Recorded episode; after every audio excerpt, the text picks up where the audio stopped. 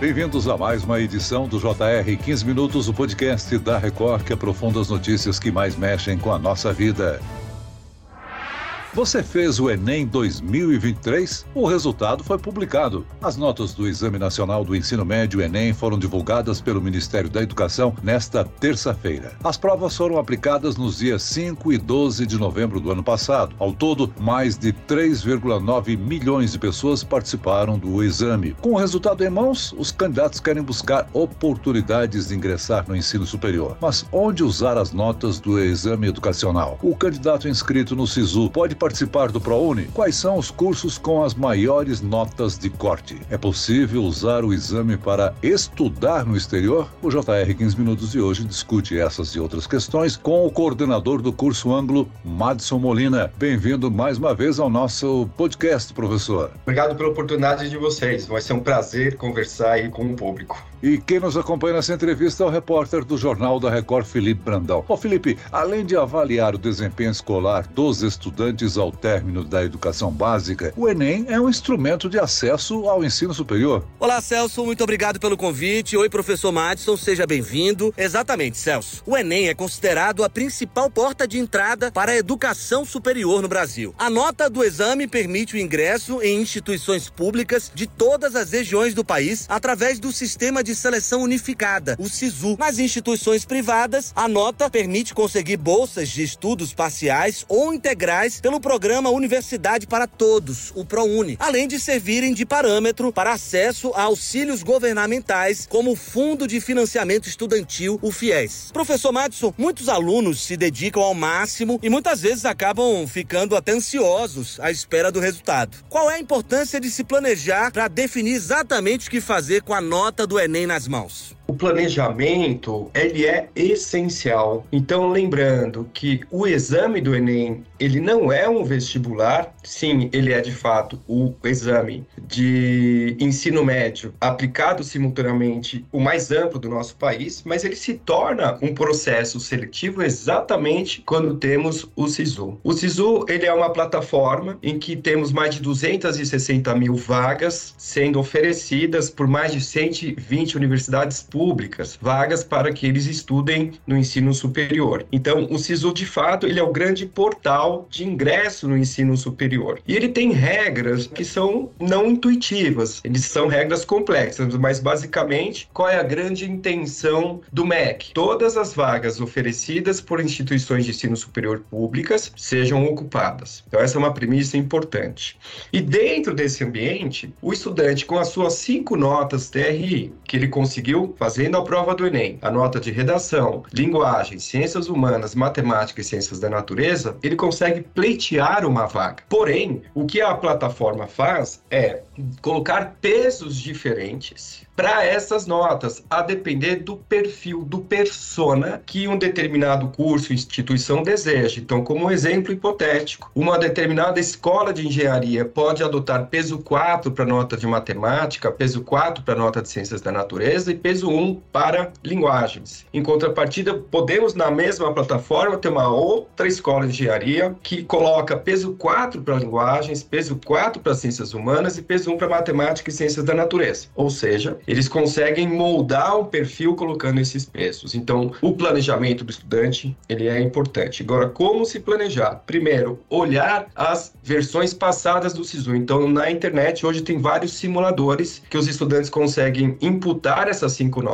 e já tem dentro dos simuladores os pesos e notas mínimas e que vai mostrar para ele uma probabilidade de conquista dessa nota, lógico, em função de dados passados. Além disso, é importante que ele se planeje para o dia dia, porque a depender da sua nota, ele tem que fazer a opção de cursos diferentes. Então, ele trabalhar algumas elasticidades, como por exemplo, uma elasticidade de aptidão. Se eu quero muito medicina, mas será que eu consigo colocar uma segunda opção, um curso de engenharia, e conseguiria performar uma carreira de engenheiro. Uma segunda elasticidade que seria uma elasticidade financeira, porque se ele vai estudar em uma outra cidade, às vezes os custos de vida são diferentes. E também as elasticidades emocionais. Você sair da sua cidade, longe da sua família, dos seus amigos, dos seus parceiros, é uma empreitada, mas que ela tem que ser muito bem pensada. Então o planejamento, sem dúvida, vai contar bastante. Ou seja, essa aí então é a orientação para o candidato ao fazer a consulta do desempenho na prova, né? Qual é o site, hein, professor? Todas as notas estão disponíveis na página do participante do Enem, que fica contido dentro do, da nota do INEP. E ali ele já tem exatamente esse link também para a plataforma do SISU. Agora, o sistema de seleção unificada abre as suas inscrições em breve, né? Como é que o estudante pode fazer a inscrição? Cada instituição determina as suas notas mínimas e os pesos que vai adotar para as diferentes áreas do conhecimento, não é? Perfeito, perfeito, Celso. Então, quando abre-se esse ambiente, naturalmente ele já tem as notas de todos os alunos que fizeram o Enem 2023 e ele pode escolher dois cursos. Importante, a escolha, elas são independentes. Então, eu posso escolher como primeira opção na Universidade Federal de Pernambuco e como uma segunda opção colocar engenharia na Universidade Federal do Rio de Janeiro. E ele passa a concorrer, pleitear vagas nesses dois cursos. Mas qual é o ponto? Se a premissa do MEC é que todas as vagas sejam ocupadas e o papel moeda de cada estudante são as cinco notas TRI, 11 horas e 59 minutos do primeiro dia a plataforma fecha. Aí eles rodam essas listas de interessados com as notas respectivas e no dia seguinte, quando ele abrir a plataforma, ele vai olhar para a primeira e a segunda opção a sua posição. Por isso que é importante que ele faça um acompanhamento diário, porque nesse segundo dia pode ser que ele não passe numa primeira opção, mas esteja passando na segunda. E quando eu falo esteja passando, esse é um gerundismo que é muito utilizado mesmo, porque ainda a plataforma não fechou, não está consagrada a aprovação ou não. E aí ele pode movimentar as suas opções. De novo, com cursos independentes, instituições distintas. No segundo dia, 11 horas e 59 minutos, a plataforma fecha e eles fazem exatamente a mesma rodagem. Tudo isso para quê? Para que os interessados se acomodem nas vagas que os cursos destinaram para os alunos com o perfil que eles desenharam. Então, em quatro, cinco dias, essa acomodação acontece. Nos dias finais, Celso, as flutuações elas são muito, mas muito pequenas. O estudante também pode participar do programa Universidade para Todos ProUni. Como funciona esse programa e o que é levado em consideração na escolha dos beneficiados? Legal, eu costumo fazer uma analogia que seria a seguinte: se eu quero fazer uma faculdade, se eu quero estudar no ensino superior, qual seria uma primeira opção financeira? Não pagar. Isso é possível no SISU. Caso eu não tenha sucesso no SISU, seria uma segunda opção, eu tenho que pagar, mas me dá um desconto, que é exatamente uh, a proposta do ProUni, que ele oferece bolsas de 100% e 50% para os alunos que estudaram na rede particular ou pública de ensino, mas é um critério em função de renda. E caso eventualmente ele não consiga um desconto, se eu não consigo graça, não consigo um desconto, já que eu tenho que pagar, qual que é a ideia? Vamos pagar em parcelinhas que é exatamente a proposta do FIES, que é o, o, financiamento estudantil. Então, tudo isso, o Enem, ele starta, ele é o substrato para que você consiga participar desses três processos seletivos. Ou seja, ele, para se candidatar ao ProUni, ele tem que justificar, digamos assim, uma carência financeira, doutor? Sim, e isso é levado muito, mas muito a sério, né? Então, existem critérios, por exemplo, esse ano para o SISU, uma novidade, inclusive, que teve uma alteração na lei de cotas, que dentro do SISU, os alunos que fizeram ensino médio na rede pública de ensino, para que eles se enquadrem na categoria baixa renda, o teto baixou. Até antes era 1,5 salários mínimos e agora é de um salário mínimo per capita, de 1.412 reais. Então, isso contempla a população mais carente. E no caso do ProUni, é exatamente essa ideia, né? É que você, tudo bem, ele pode ter se formado na rede particular ou rede pública, mas o que se olha exatamente é o critério de renda, isso passível de comprovação.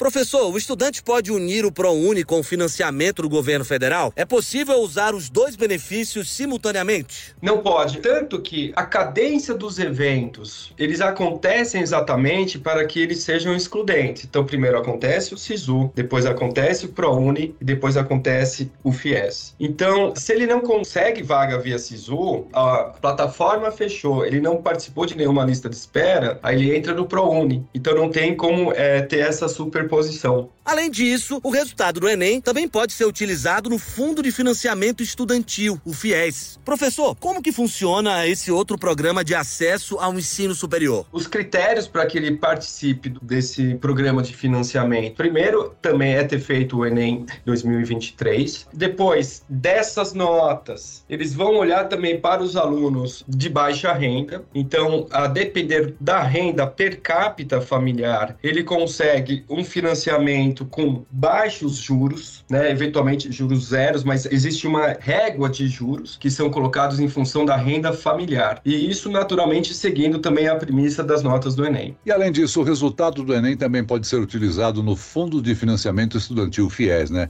Como é que funciona esse programa de acesso a ensino superior? Dá, dá detalhes para gente. Como é que o estudante pode se candidatar? E um caso bem específico. Então, lembrando que o ProUni oferece bolsa 100% e 50%. Então, o estudante que conseguiu uma bolsa 50% no ProUni, ele pode pleitear via FIES o financiamento para essa bolsa, para esse valor de 50%. Então, nesse caso, é possível, vamos dizer assim, sinergizar os programas. Agora, a concorrência por essas vagas em universidades públicas costuma ser acirrada, né? Quais são os cursos mais concorridos? É possível usar as notas de recorte de anos anteriores como referência para o aluno escolher os cursos que têm mais chance de passar? Tem vagas que, de fato, elas são meninas dos olhos, vamos dizer assim, de muitos Medicina continua sendo, professor? Continua sendo, Celso. Eu acredito que tem um motivo. O curso de medicina é um curso caro. Uma escola de medicina tem que ter uma estrutura coerente, uma mão de obra coerente, professores especializados. Então, para quem quer cursar medicina e tem que pagar, normalmente eles optam por estudar mais um ano, fazer mais uma versão do Enem, pleitear mais uma vaga do SISU, porque às vezes é inalcançável. Então a medicina, sem dúvida, é hoje um dos cursos mais concorridos. E lembrando que o SISU ele permite uma migração interna de estudantes muito saudável, porque um estudante que é do estado de Pernambuco, se via SISU ele consegue uma vaga para estudar no Rio de Janeiro, ele vem para cá e vice-versa. Então essa é uma movimentação muito saudável pela troca de experiências acadêmica entre esses estudantes. E vale a pena, sim, olhar as versões anteriores. Então, existem plataformas que o aluno ele pode, automaticamente entrando a nota, ele já puxa esse histórico. E lógico que quanto mais dados passados, maior vai ser a fidelização do resultado, né? Ou menos erros vão aparecer para frente. Bom, professor, muitas instituições privadas aceitam a nota do Enem como forma de ingresso. Quanto maior a nota, mais chance de conseguir um bom desconto nas mensalidades? Com certeza. Então,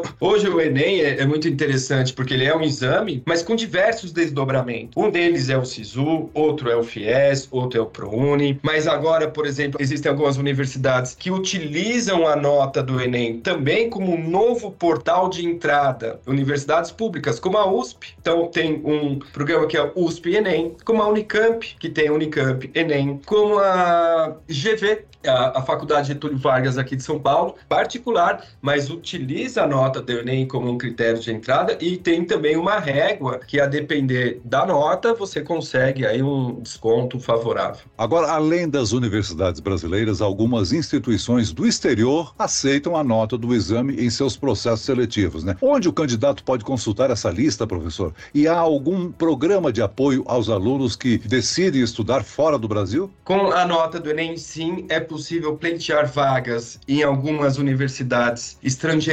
normalmente, ou em sua grande parte, universidades cuja língua nativa é o português. Então, em Portugal tem a Universidade de Lisboa, a Universidade de Coimbra, que aceitam a nota do Enem, ou integral ou parcialmente, como critério de entrada. E, e dentro desse contexto também há programas federais em que o aluno pode é, investigar se há algum suporte financeiro para que a sua jornada universitária ela aconteça com muita segurança. Há um local onde ele pode consultar essa lista, professor? Também no site do INEP ele pode investigar e encontrar exatamente esses caminhos. No Brasil, as universidades públicas têm moradias universitárias e outros auxílios. Que critérios são usados para concorrer a essas vagas, professor? O grande critério é um critério social, né? Então, eles fazem entrevistas individuais eh, para entender as necessidades, a realidade social de cada estudante. Depois disso, naturalmente, eles colocam numa fila e dão prioridade prioridade, naturalmente, a quem mais precisa. Muito bem, nós chegamos ao fim desta edição do 15 Minutos. Eu quero aqui agradecer a participação e as informações do coordenador do curso Anglo, Madson Molina. Obrigado, professor.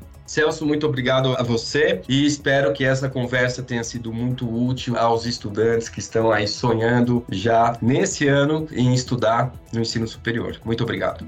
E agradeço também a presença do repórter do Jornal da Record, Felipe Brandão. Obrigado, Felipe. Muito obrigado, Celso. Agradeço também a participação do professor Madison.